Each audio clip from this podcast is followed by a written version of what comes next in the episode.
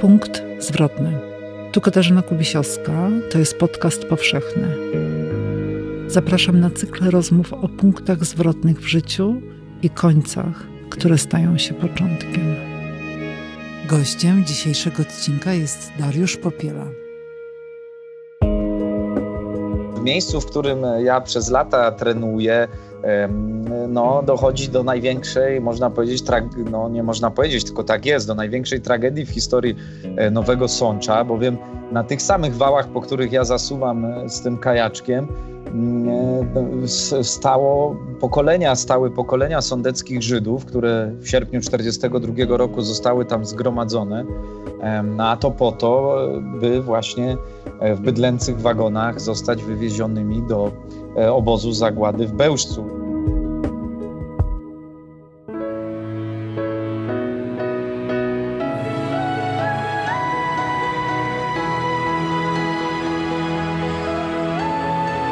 Podcast powszechny. Weź, słuchaj.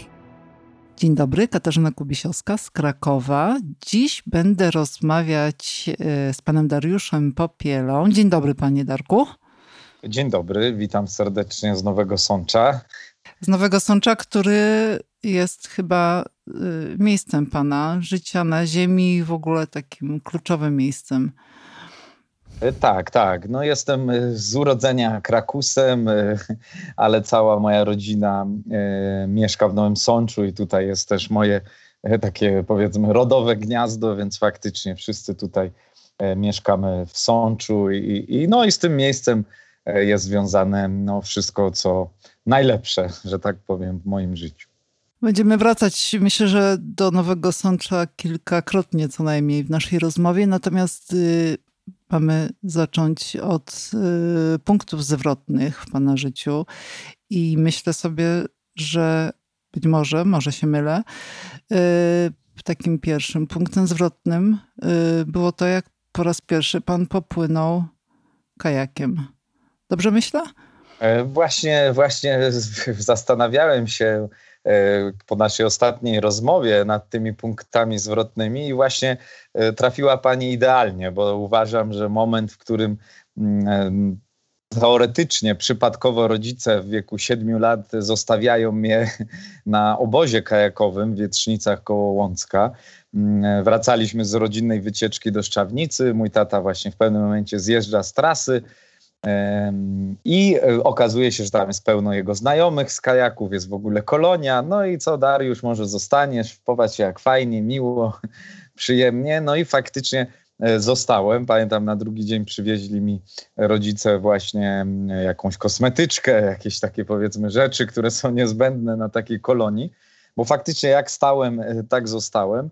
No i można powiedzieć, że od tych, tego wieku siedem osiem lat no to zmieniło całe moje życie i praktycznie sport, kajaki stały się no, filozofią też mojego życia i, no i to, to był punkt zwrotny jak najbardziej. To zmieniło wszystko w moim życiu, także, także tak, to, tak to się zaczęło faktycznie. I nie, nie, nieodzownie moje życie, pewnie troszkę to był wtedy, można powiedzieć, przypadek, bo w tej kolonii mogło wtedy nie być, ale faktycznie moje życie jakoś związane jest od tamtej pory bezwzględnie z rzekami. I rzeki są takim punktem e, spójnym różnych historii w moim życiu i przewijają się nieustannie. Pan powiedział, y, że filozofię życia te kajaki też jakoś kształtowały i w ogóle ten sport. Co pan ma na myśli? Tak, no kajakarzem czy sportowcem według mnie to jest się dwadzieścia cztery godziny na dobę, to zmienia całe życie. Podporządkowujemy swoje życie pod daną tutaj plan treningowy, pod cele, marzenia. No ja w wieku właśnie tych osiem dziewięć lat widziałem w telewizji finiszującego Włocha Pierpaolo Ferraciego, który dzisiaj jest moim przyjacielem. On zdobywał złoto w Barcelonie w dziewięćdziesiątym drugim roku i dla mnie to było taki nieodzowny element filozofii sportowca, tego dążenia do celu, jakim jest właśnie upragniony medal olimpijski. I tutaj od razu chciałem zaznaczyć, że życie sportowca jednak usłane jest porażkami. Co prawda są różne style osiągania sukcesu, ale bardzo często widzimy tych sportowców chwale na podium ze świetnymi wynikami, ale za tymi wynikami sta- stoją lata um, ciężkiej pracy, ale przede wszystkim porażek, bo w moim życiu porażki w pewnym sensie mnie ukształtowały. To nie jest tak, że przywykłem do przegrywania, bo żaden sportowiec nie lubi przegrywać. Jednak porażka stała się nieodłącznym takim, powiedzmy, kształtowała mnie jako człowieka, nauczyła mnie pokory do życia i to było niezwykle ważne. My w sporcie ciągle przecież uczymy się na błędach, analizujemy błędy, krytyka jest obecna w naszym treningu, w naszej codzienności, więc, więc to niezwykle dało mi też takiego przełożenia i kopa w życiu. Wiem, że w życiu wiele rzeczy wychodzi, nie wychodzi. To wszystko sport niesie z sobą w pigułce. I dla mnie filozofia sportowca to jest właśnie wchodzenie w dane tematy, czy dawanie z siebie całkowitego maksa, maksimum sił, energii, kiedy jest, to jest niezwykle ważne w sporcie, dawanie z siebie wszystkiego, prawda? To brzmi całkiem banalnie, ale faktycznie to jest niezwykle, niezwykle ważne i nie każdy też może w pełni poświęcić swoje życie dla danego celu. Tutaj ja nie mam, powiedzmy, życia prywatnego w tym sensie, że wszystko kręci się wokół kalendarza sportowego, wokół wyjazdów, przyjazdów ponad dwieście dni. Bywają lata, że dwieście dni jestem poza domem, więc, więc to jest bardzo, bardzo taka no, filozofia życia w tym sensie, że sport niesie ze sobą wartości, o których dziś, dzisiaj w sporcie bardzo często się zapomina. Ten sport staje się coraz bardziej komercyjny, staje się częścią show biznesu, a jednak sport niesie w sobie wspaniałe wartości, którymi ja jestem przesiąknięty i tutaj kolejny taki, bym powiedział, punkt zwrotny to są spotkani ludzie. Autorytety, których spotkałem na swojej drodze, są w moim życiu niezwykle ważne i taką osobą, która wpoiła mi takie zasady sportowca, nauczyła mnie też piękna, dostrzegania piękna w tym naszym sporcie, to był właśnie trener Antoni Kurcz, świętej pamięci. No i to, to była dla mnie ważna osoba, dla młodego chłopaka, który, który wytrenował kiedyś mistrzów świata w Austrii. I to był dla mnie taki guru, powiedzmy, człowiek niezwykle ważny, mądry, który nauczył mnie tej filozofii właśnie bycia sportowcem, że to nie jest ciężka tylko fizyczna praca, to, to jest dużo, dużo więcej. Pan powiedział, y, nauczył pana albo pokazał panu piękno w tym, w tym sporcie. Czy chodzi też o to, żeby, bo kajaki to jest przecież też y, obcowanie z przyrodą. To jest bardzo niezwykłe w tym, w tej dyscyplinie, że płynąc rzeką człowiek jest po części, staje się tą, tą rzeką i delektuje się tym, co jest wkoło. Tak, tak to wiem. Ale co jeszcze? Co jeszcze jest w tym sporcie pięknego? Dokładnie. To właśnie współczesne kajakarstwo slalomowe odchodzi od tej natury, bo dzisiaj to już są tory olimpijskie budowane w centrach miast, czasem nawet tak jak w Atenach na starym lotnisku, prawda? Więc już dzisiaj zupełnie nie potrzeba gór, nie potrzeba spadku terenu naturalnego, by, by ten sport był uprawiany, ale faktycznie ja jeszcze jestem z tego grona zawodników, gdzie bardzo często zawody jeszcze odbywały się na, na tych górskich, alpejskich rzekach czy w Pirenejach. No, by, były to no, niezapomniane chwile, które ja do dzisiaj pielęgnuję i noszę w głowie. Właśnie to obcowanie z przyrodą było niezwykłe, ale to, co jest też, bym powiedział, niezwykle ważne, to jest właśnie w tej filozofii bycia sportowcem to jest pokonywanie własnych słabości, pokonywanie siebie. W momencie, kiedy um, to nie jest tylko ciężka fizyczna praca, że tak powiem, to jest również um, wielka przestrzeń w głowie, f, gdzie my sobie musimy radzić z bólem, radzić ze stresem, radzić z wieloma wyzwaniami, które napotykamy w trakcie realizacji um, naszego planu, naszego marzenia.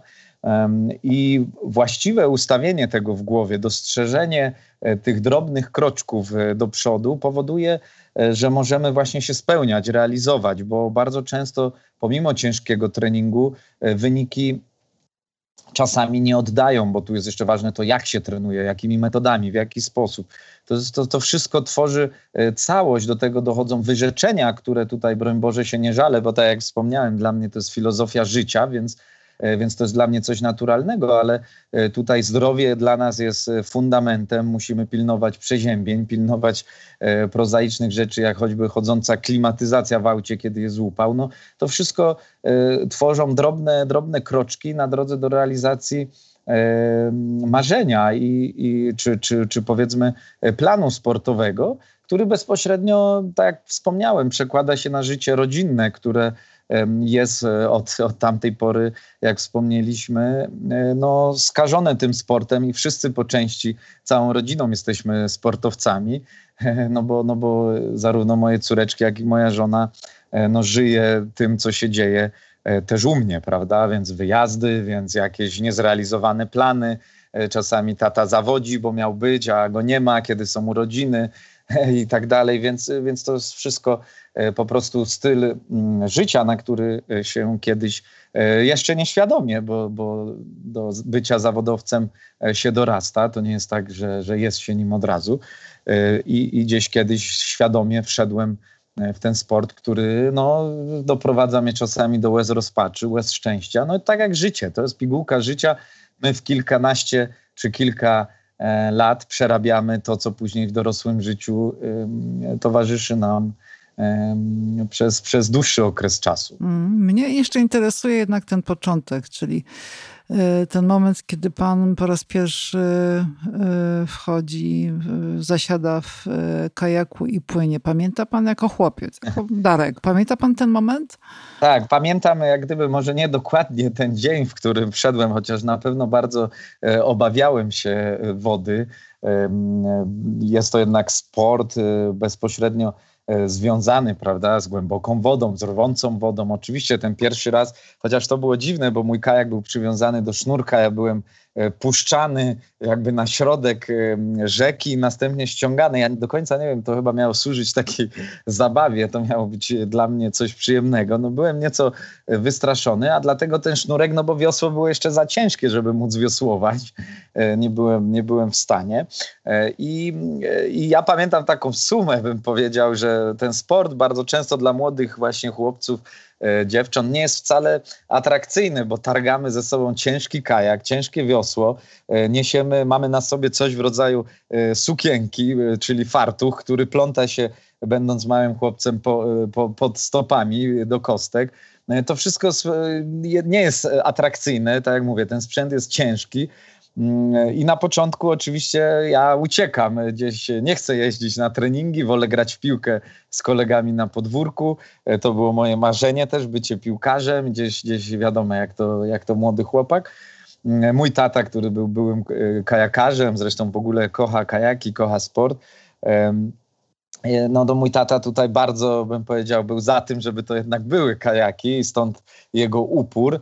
No i mogę powiedzieć, z czasem strasznie zakochałem się w tym sporcie, pokochałem i, i dzisiaj mogę powiedzieć, że całkowicie nie żałuję, że nie jest, nie, nie, nie, gdzieś tam nie kopię w piłkę, czy nie kopałem, tylko że właśnie na mojej drodze jest ten kajak i wiosło, to, to coś...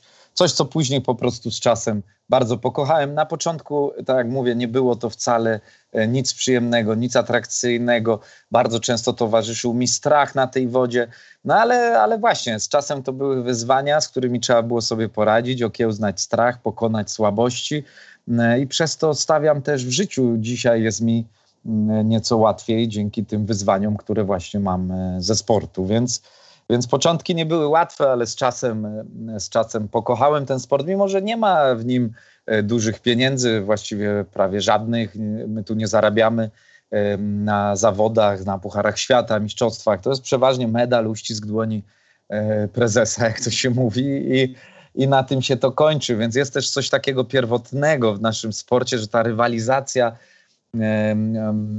opiera się o taki szacunek peletonu, tak bym powiedział, szacunek ludzi kajaków, tej czołówki światowej, to jest coś niezwykle ważnego, czego nie da się właśnie w inny sposób jak walką na torze osiągnąć, i, i przez te lata gdzieś, gdzieś, gdzieś go konsekwentnie budowałem i no i tak, no i tak to wygląda. Pan mówił o porażkach, które, które na pewien sposób budują sukces. Pan przecież ma na swoim koncie mnóstwo albo sporo medali i tych uścisków dłoni prezesa gratulacyjnych. Ja się zastanawiam właśnie, czy punktem zwrotnym jest sukces w formie medalu dla pana albo medali. No właśnie to jest, bym powiedział tak, że częściej z tych nieudanych przedsięwzięć, jak typu porażek sportowych, wyciągałem wnioski, by osiągnąć właśnie sukces. To było niezwykle ważne w pewnym momencie, szczególnie, że jako osiemnastolatek, można powiedzieć, zaczęło się jak w bajce, bo w wieku osiemnastu lat piszę pół roku wcześniej maturę, tylko po to, by, by, by jechać wcześniej po prostu z wolną głową, że tak powiem, na kwalifikację olimpijską do Aten. Może, może teraz pozdrowimy wszystkich maturzystów tegorocznych. Tak, serdecznie, serdecznie pozdrawiamy. I kiedy właśnie moja klasa mia, miała, szykowała się do studniówki, to ja na drugi dzień właśnie pisałem maturę i to było też coś, też jakiś punkt zwrotny, bo po prostu poprzeczka została, że tak powiem, podniesiona dość wysoko i w rok musiałem nadgonić strasznie dużo materiału, by faktycznie tą maturę zdać. I w pewnym sensie plan się powiódł. Jadę do tych Aten w kwietniu. W sierpniu, lipiec, sierpień są Igrzyska Olimpijskie. Najpierw my w kwietniu walczymy o nominację dla naszego kraju. Jesteśmy młodymi chłopakami. Nikt na nas nie liczy, nikt na nas nie stawia. Jest powiedziane, że który z nas wywalczy, chociaż na was nie stawiamy, to który z was wywalczy, będzie przyszłym olimpijczykiem. No i dzieje się rzecz, taka bym powiedział, no niesamowita w moim życiu, bo w wieku, tak jak mówię, osiemnastu jeszcze niespełna lat, fizycznie ustępujący elicie kajakowej, no to nie o lata świetlne, tylko naprawdę, naprawdę sporo. I, i wyjątkowo trudna technicznie trasa, na której ja się odnajduję fantastycznie. I wchodzę do dziesiątki najlepszych zawodników Pucharu Świata. Po chyba dwudziestu kilku latach Polak tam się melduje w tej kategorii K jeden. W przeglądzie sportowym zdjęcie Dariusza Popieli gdzieś obok Lensa Armstronga. No, dla młodego chłopca no, to jest coś takiego, wie pani, no niesamowitego. Ale no, oczywiście w samolocie poklepywania po plecach. No tutaj zrobiliście niespo, zrobiłeś niespodziankę, no to teraz wyjazd. No i po dwóch, trzech tygodniach okazuje się, że jednak nie ja jadę, tylko jedzie kto inny. No i w tym momencie świat się w pewnym sensie sportowy, ale nie tylko sportowy, bo dla osiemnastolatka to już kompletnie wszystko kręci się wokół tego sportu. No i nagle okazuje się, że zostajesz w domu. No i, i można powiedzieć, że sportowo wszystko runęło. Runęła jakaś taka, taka wiara W, w po prostu możliwości, że w momencie, kiedy sobie ktoś coś wywalczy, zasłuży, to jedzie. Nagle okazało się, że, że, że to zupełnie inaczej jeszcze w tamtym okresie działa. I, no i w pewnym sensie z tych kolan, te, to też był punkt zwrotny w moim życiu, odnalazłem rap, odnalazłem muzykę, odnalazłem twórczość, bo może sam poziom tego rapu, no może być z dzisiejszej perspektywy różnie oceniany, aczkolwiek celowaliśmy w ambitny rap i, i to było dla mnie niesamowite, kiedy jak ja słyszałem dźwięk, nagle w mojej głowie pojawiał się pomysł na tekst, pomysł na, na, na, na cały utwór i to było coś nieprawdopodobnego, gdzie ja bym się o to jakoś nie, nie podejrzewał. Zresztą w rodzinie było po co ci to, na co ci to, e, tam wydziwianie, muzyka, a ta muzyka pozwoliła mi przetrwać ten ciężki bardzo rok um, i z kolei też nauczyła mnie niezwykle ciekawych, nowych też doświadczeń. Na przykład? E, Czego?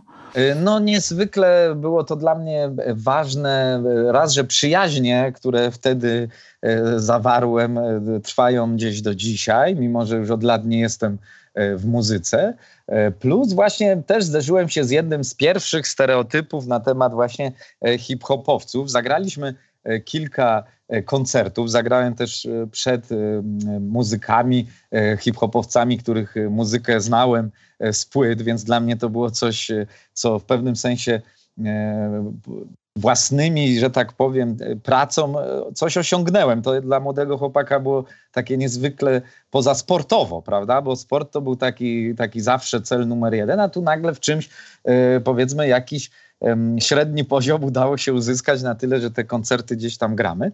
No i tutaj zderzam się z takim stereotypem hip-hopowców jako takiej grupy, która no nic tylko impreza, nic tylko, prawda, używki i tak dalej, a ja jako ten sportowiec totalnie suchą stopą, że tak powiem, przechodzę przez ten okres.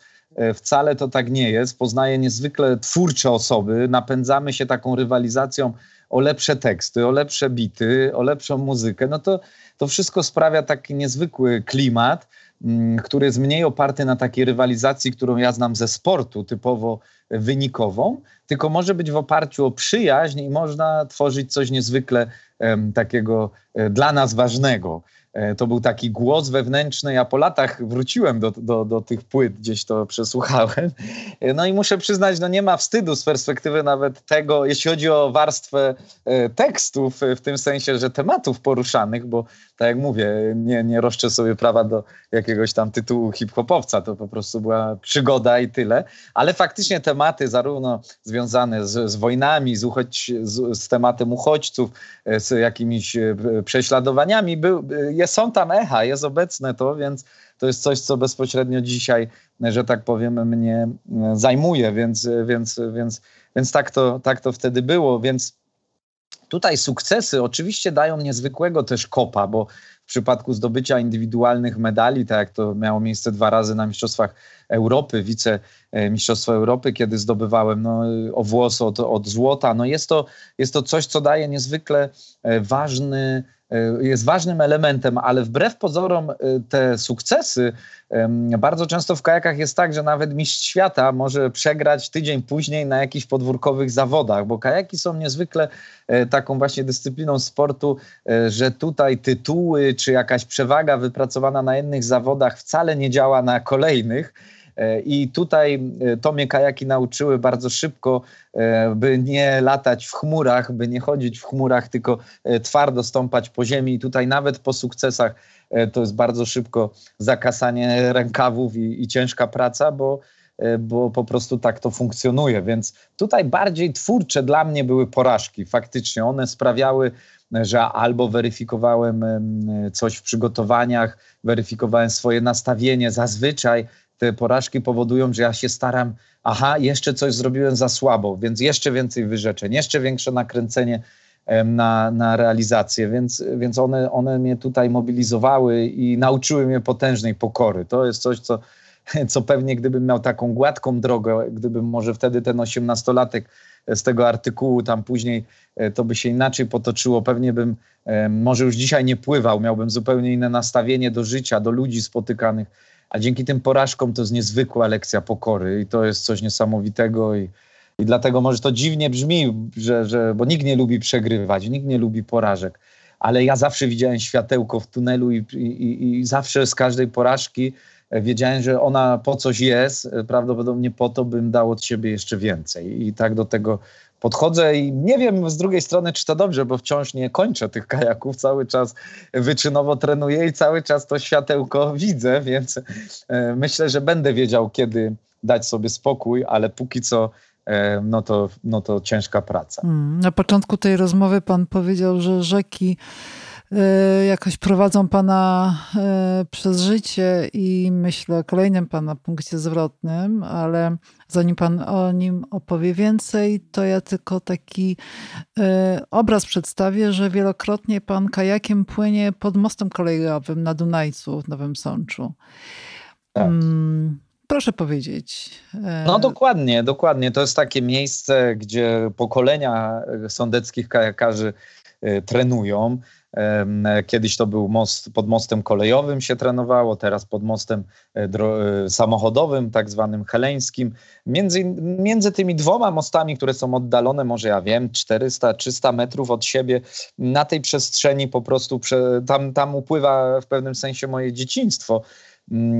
I faktycznie po, po latach, bo pewnie do tego pani zmierza, po latach okazuje się, że w miejscu, w którym ja przez lata trenuję, no, dochodzi do największej, można powiedzieć, trag- no nie można powiedzieć, tylko tak jest, do największej tragedii w historii Nowego Sącza, bowiem na tych samych wałach, po których ja zasuwam z tym kajaczkiem, stało pokolenia, stały pokolenia sądeckich Żydów, które w sierpniu tysiąc dziewięćset czterdziestego drugiego roku zostały tam zgromadzone, a to po to, by właśnie w bydlęcych wagonach zostać wywiezionymi do obozu zagłady w Bełżcu. I, no i to jest, to jest na pewno potężny punkt zwrotny już w takim dorosłym życiu Dariusza, który powoduje, no, że zmienia się wszystko. Ja już od tamtej pory chodzę po innych ulicach, po innym mieście, bo ja nagle dzięki Łukaszowi Połomskiemu, Arturowi Franczakowi chłonę tę historię, bo, bo na początku nie było łatwo.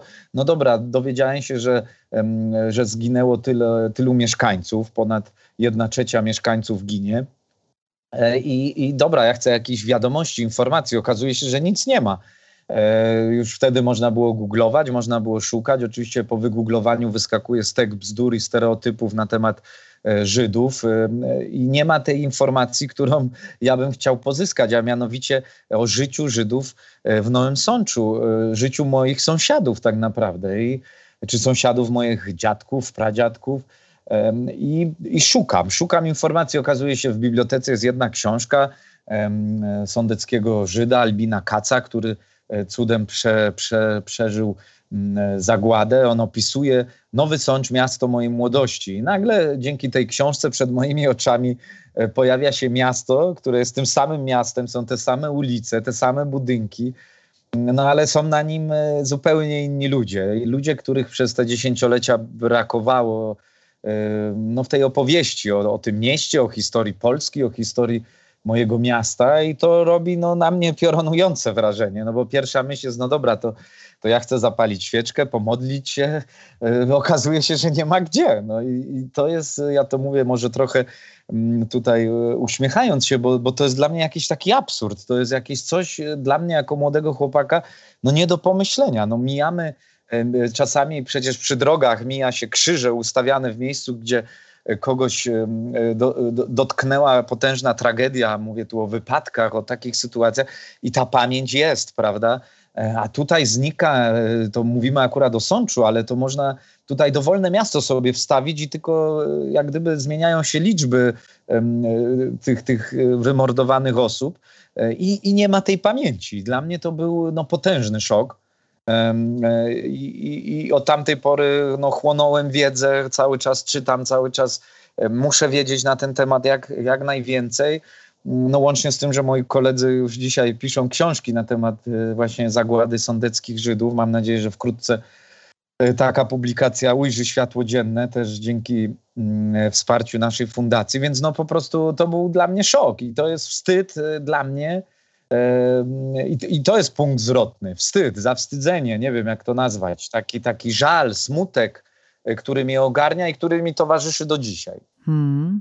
No ale ten y, zwrot powoduje y, nie tylko y, przywrócenie pamięci, y, y, nie tylko pogłębienie wiedzy, nie tylko czytanie książek, nie tylko uświadamianie ludzi, ale bardzo realne działania w postaci na przykład odszukiwania macew, dbania o te żydowskie miejsca pamięci. Proszę coś więcej na ten temat powiedzieć. No tak, no można powiedzieć, że ja myślałem, że zaspokajając taki pęd do wiedzy, pęd do, do, do zrozumienia tego, co tu zaszło na naszych ziemiach, że to mi wystarczy, że po prostu o, będę co roku kupował rocznik Zagłada Żydów, prawda, który wychodzi dzięki Centrum Badań nad Zagładą Żydów. To jest taki rocznik, w którym niezwykle ciekawe artykuły się pojawiają. Ja myślałem, że to po prostu wystarczy, ale to nie wystarczało i właśnie faktycznie przerodziło się to w takie realne działania. Ja chciałem coś po prostu spróbować zmienić, coś, coś zrobić, żeby to moje doświadczenie mogło pomóc też innym. Ale przede wszystkim miałem przed oczami te wszystkie rodziny, tych wszystkich ludzi, których stopniowo poznawałem, których życiorysy zaczęły mi towarzyszyć, zaczęły być częścią mojego życia. I w tym sensie ja nie mogłem się od tego uwolnić. I tutaj to, co kluczowe, bo pewnie nie mamy czasu na, na, na tutaj przeanalizowanie całości tych działań, ale to, co jest niezwykle ważne, to projekt Ludzie Nie Liczby, bo tak nazywa się projekt, który realizuję wspólnie z wolontariuszami. Zresztą sam jestem wolontariuszem w tym projekcie, wszyscy razem. I on, on jak gdyby jest odpowiedzią na moje pytania i moje wszelkie takie dociekania na temat zagłady. I to co, to, co ja zrozumiałem, to jest to, że my bardzo często na tą tragedię, na zagładę patrzymy przez pryzmat liczb właśnie. No, wymordowano trzy miliony polskich Żydów, czy tak jak w Nowym Sączu jedenaście tysięcy mieszkańców.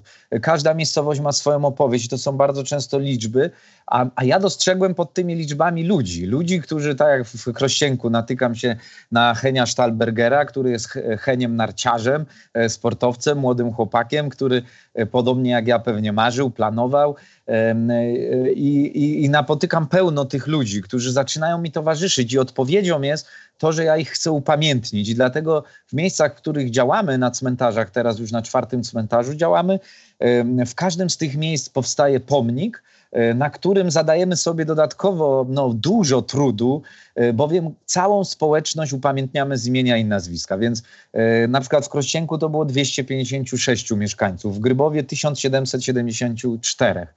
W Czarnym Dunajcu czterysta dziewięćdziesiąt cztery mieszkańców, a teraz w Nowym Targu będzie to ponad dwa tysiące ofiar. I każdego z imienia i nazwiska wypisujemy na naszym pomniku, co w pewien sposób jest takim symbolicznym pochówkiem, symbolicznym sprowadzeniem tych imion i nazwisk tych osób z powrotem w miejsce ich małej ojczyzny, ich miejsca, w którym żyli, planowali, marzyli, nienawidzili, tak jak my, z miejscem, z którym wiązali przyszłość, plany, a które zostały tak dramatycznie i drastycznie, tragicznie przerwane.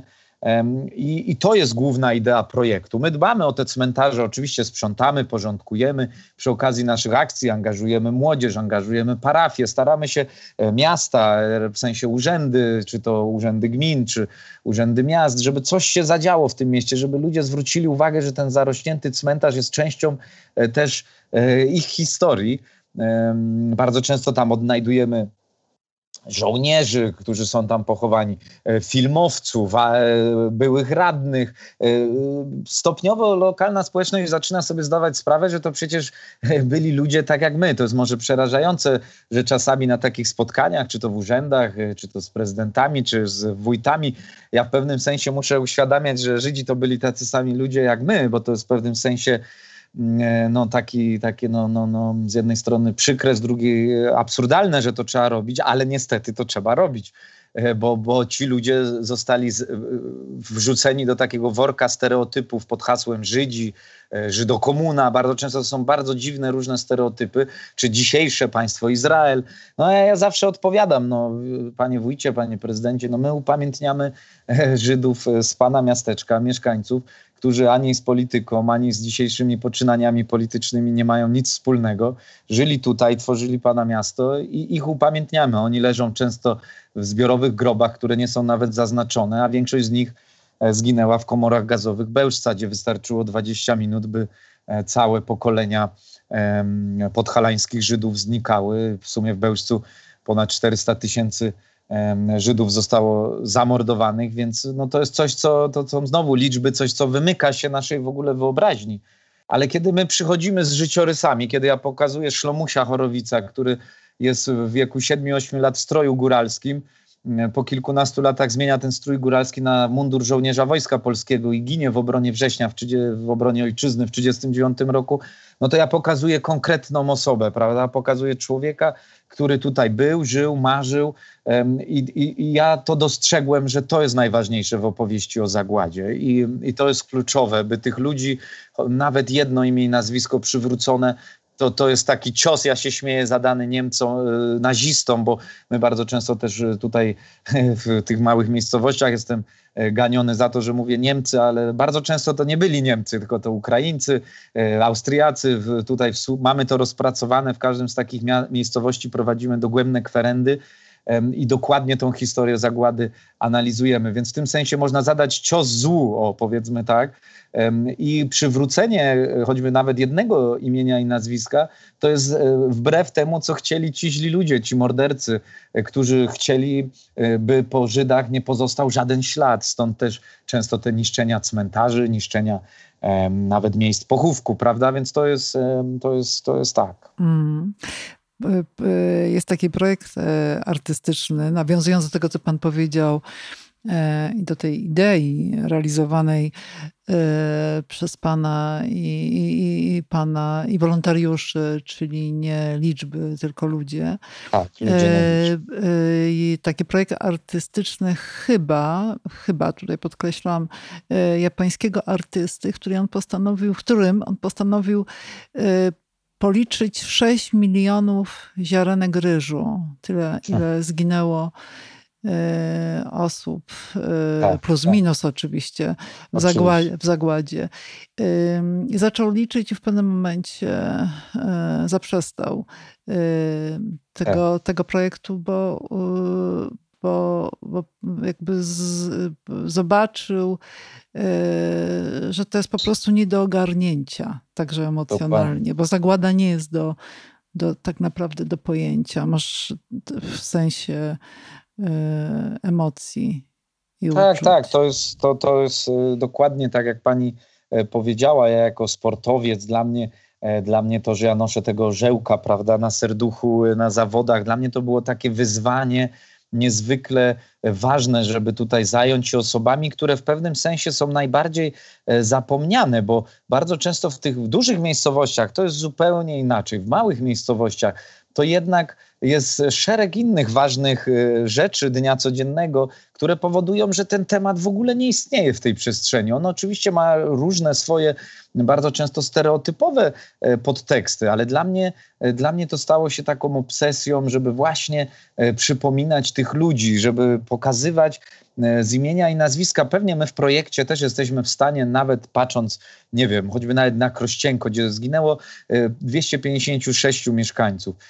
I, i, i my jesteśmy w stanie przypomnieć no, kilka, kilkanaście życiorysów, prawda? O większości z tych ludzi nic się nigdy nie dowiemy, choć staramy się szukać, gdzie się tylko da w archiwach, ale bardzo często jest to po prostu niemożliwe. Po tych ludziach nieraz zostało tylko imię i nazwisko i to jest jedyna rzecz, którą możemy przywrócić pamięci. I, i to się stało dla mnie takie niezwykle, niezwykle ważne, jest odpowiedzią na, na, na właśnie mierzenie się z tym, co pani mówi, co, co jest w pewnym sensie niemierzalne i wymyka się. Mnie przeraża, że my w Polsce tak mało o tym wiemy, tak, bo naprawdę Polska zawsze będzie dla społeczności żydowskiej wielkim cmentarzem i, i tu się nie ma co dziwić. Natomiast my tak bardzo często chcemy pouczać innych o historii, natomiast bardzo mało wiemy o zagładzie. No wystarczy przytoczyć badania, gdzie wśród studentów na temat Bełżca to chyba jeden procent w ogóle identyfikował to miejsce, że to był obóz zagłady. Tymczasem tam znika cała żydowska Małopolska. Sobibór, Treblinka, to są wszystko miejsca kaźni polskich Żydów, o których najczęściej wiemy bardzo mało albo prawie nic. I, i te mechanizmy odczłowieczania Żydów, bo, bo zagłada niesie ze sobą potężną lekcję na przyszłość. My, my znając tą tragedię, wiedząc, co do niej doprowadziło, oczywiście wszyscy używamy takiego górnolotnego hasła nigdy więcej, ale to nigdy więcej już się dzieje od dziesięcioleci w różnych miejscach, nie na taką skalę, w inny sposób, ale ze zbrodniami ludobójstwa mamy cały czas do czynienia i, i znane są te mechanizmy, wiemy, co do tego prowadzi, wiemy, jak ważne jest słowo, jak, jak fundamentalne na samym początku jest to odczłowieczanie grup czy całych społeczności.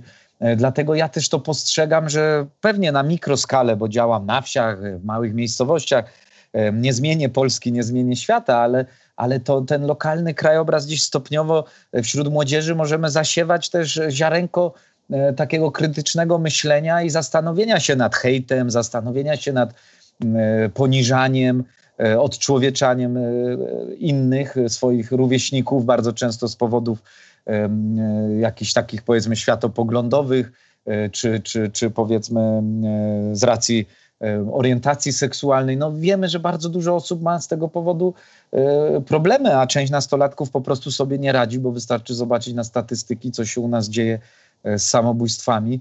Więc, więc to jest, to jest gdzieś też potężny problem, a lekcja zagłady, no niewyciągnięcie wniosków wskazuje nas na, na, na jakieś no, powtórzenie, nie, prawda, tutaj pewnie w innej skali, na innej zasadzie, ale, ale niestety na triumfie zła i tutaj, i tutaj na to jesteśmy jako działacze bardzo wyczuleni, no bo znając tą historię widzimy i znamy te mechanizmy, które prowadzą, tak jak mówił profesor Turski, no Auschwitz tuptało, Auschwitz dreptało, no nie spadło z nieba i, i to, to jest proste hasło, które no w encyklopediach można by było opisywać, co doprowadziło do, do Auschwitz w tomach, a, a tym prostym hasłem profesor daje do myślenia i to jest fantastyczne właśnie stwierdzenie, bo faktycznie Auschwitz dreptało, tuptało z każdym rokiem, z każdymi nowymi wykluczeniami, z każdym kolejnym poniżeniem drugiego człowieka prowadziło do, do, do, do tego, co znamy, do tej wielkiej tragedii, więc,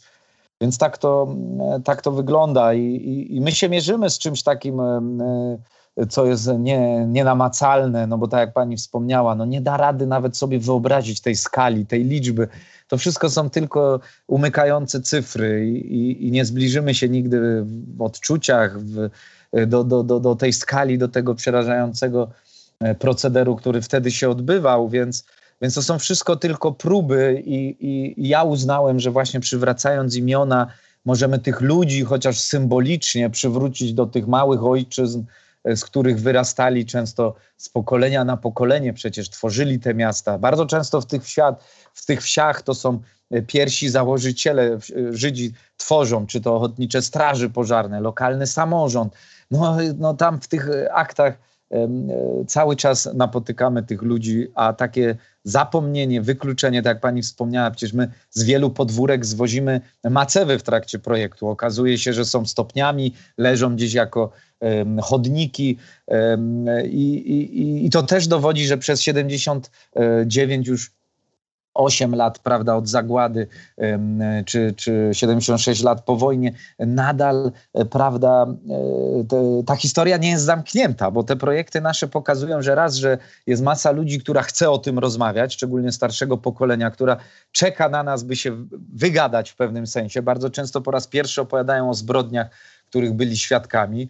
Z drugiej strony to są te macewy, które odnajdują się w różnych dziwnych miejscach i tutaj dzięki mieszkańcom i, i tutaj ja dziękuję za każdym razem, bo, bo gdyby nie ich dobra wola, te, tych nagrobków nic nie chroni, ani prawnie, one, one po prostu mogłyby zostać wyrzucone gdzieś na gruz i nigdy nie wrócić na cmentarz, a dzięki mieszkańcom, którzy dostrzegają i słyszą o naszym projekcie, e, dla, że tak powiem, pokolenia pięćdziesiąt plus, to jest zupełnie niewyobrażalne, że nagrobek nie jest na cmentarzu i z tym się spotykam najczęściej, z takim podejściem. Oczywiście zdarza się też, że, że nie ma tematu i nie ma rozmowy, mimo że, że nagrobek gdzieś wiemy, że znajduje się na posesji, ale to stawiam do czasu, bo, bo tutaj no, dla każdego, myślę, miejsce nagrobka jest na cmentarzu i wcześniej czy później osoby, z którymi współpracujemy, dochodzą do takich wniosków i, i to jest najważniejsze. I, I tak to się też dzieje i, i, i tak y, okazją do tego, by zobaczyć, jak napotykamy właśnie takich ludzi, jak to się odbywa, jest właśnie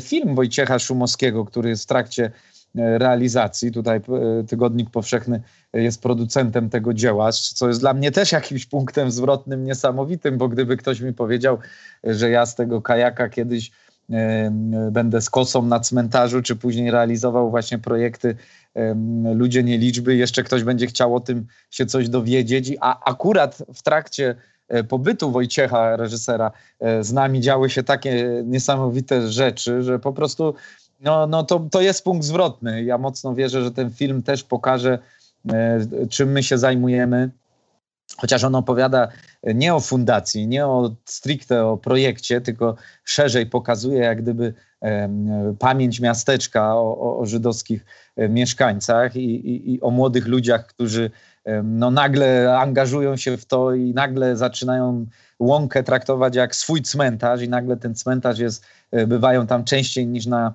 grobach swoich bliskich, więc no, myślę, że to ciekawy, ciekawy obraz, który pokazuje też, też współczesną Polskę, współczesne Podhale i, i to jest myślę dziś mhm. bardzo ważne. Pani Darko, jakbyśmy mieli na koniec nie patrzeć w przeszłość, tylko w przyszłość, to co pan by chciał, żeby się wydarzyło w najbliższym czasie w pana życiu?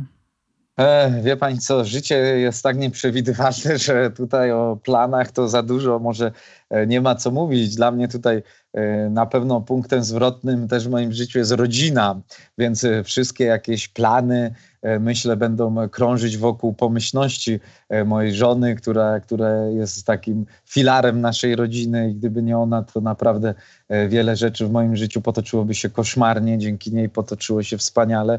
Moje córeczki Sara i Lena, więc, więc gdzieś odkąd, że tak powiem, jest nas więcej na świecie, to całe moje, bym powiedział, takie plany, takie jakieś powiedzmy pragnienia krążą wokół, wokół rodziny, wokół tego, by było zdrowie. Ta pandemia też pokazała, jak to wszystko jest czasami kruche, jak tak niewiele potrzeba, by, by, by tych tragedii, których byliśmy świadkami, było przecież tak pełno. Więc, więc tutaj gdzieś myślę, jeżeli e, mógłbym krążyć takimi planami, to na pewno były, byłyby to plany związane z rodziną, o, o tą pomyślność, o to jakieś takie powiedzmy e, wspólne, dobre e, dążenie przez życie.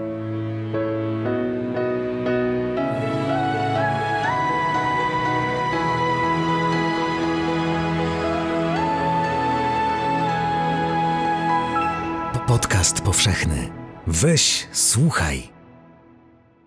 Fundacja Tygodnika Powszechnego jest producentem filmu dokumentalnego Wojciecha Szumowskiego Ukos Światła o Dariuszu Popieli i jego projekcie imiennego upamiętnienia ofiar zagłady Ludzie Nie Liczby. Prosimy o Państwa pomoc i włączenie się do zbiórki funduszy na ukończenie filmu, prowadzonej na Facebooku pod adresem powszech kropka net ukośnik ukos.